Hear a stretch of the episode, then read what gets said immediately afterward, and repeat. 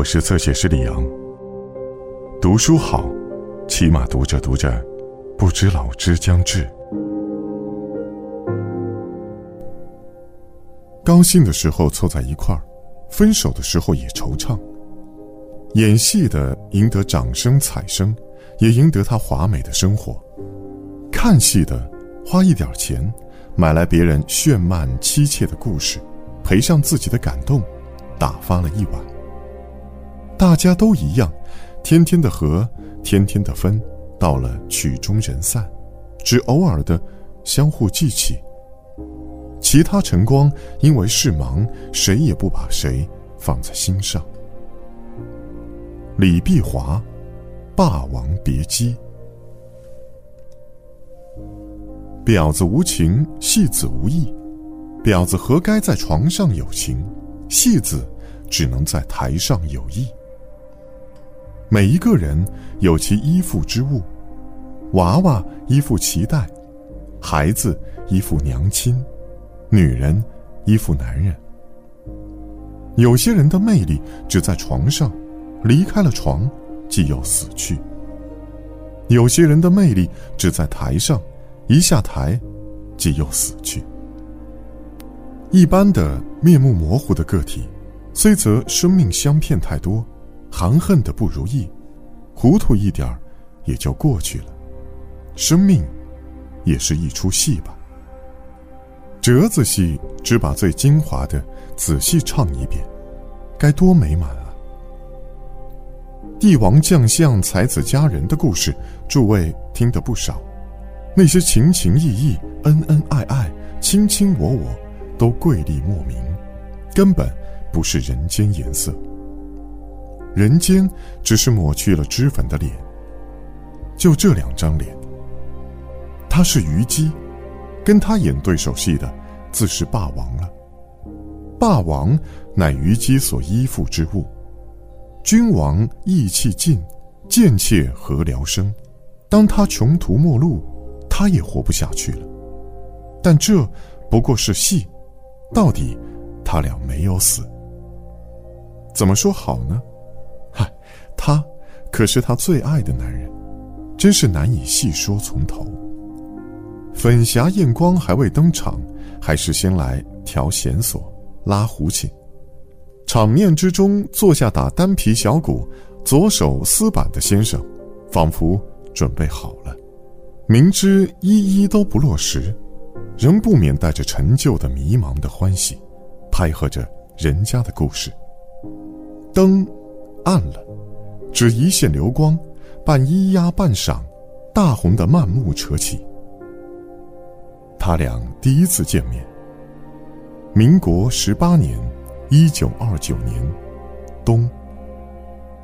天寒日短，大风刮起，天已炎炎的冷了。大伙儿都在掂量着，是不是要飞雪的样子。只是东阳抖擞着。阴一阵儿，晴一阵儿，过一天算一天。天桥又开市了，漫是人声市声。天桥在正阳门和永定门之间，东边就是天坛。明清两朝的皇帝每年到天坛祭祀，都经过这桥。他们把桥北比作凡间人世，桥南算是天界。所以这座桥被视作人间天上的一道关口，加上又是天子走的，便叫天桥。后来清朝没了，天桥也就堕落凡尘，不再是天子专有。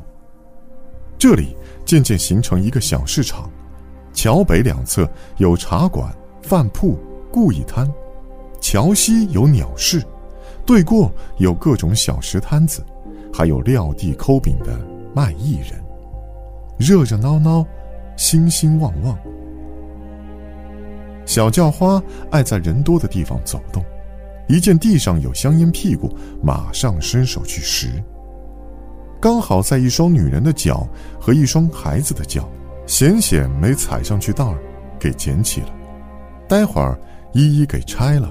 百鸟归巢，重新卷好，一根根卖出去。女人的鞋是双布鞋，有点残破，那红色搁久了的血都变成褐了。孩子穿的呢，反倒很光鲜登样，就像他把好的全给了他。他脸上有烟容，实际上二十五六，却沧桑疲惫。嘴唇是擦了点红，眉心还揪了纱，一道红痕。可一眼看出来，是个暗门子。孩子约摸八九岁光景，面目如同哑谜，让围巾把脖子护盖住。这脖套是新的，看真点儿，衣裳也是新的。虽则看不清楚他长相，一双眼睛细致漂亮，初到那么喧嚣的市集，怕生。左手扯着娘的衣角，右手一直严严的藏在口袋中，就像捏着一个什么神秘的东西，很固执的不肯掏出来。报童吆喝着：“号外，号外！东北军戒严了，日本鬼子要开打了！先生，来一份吧。”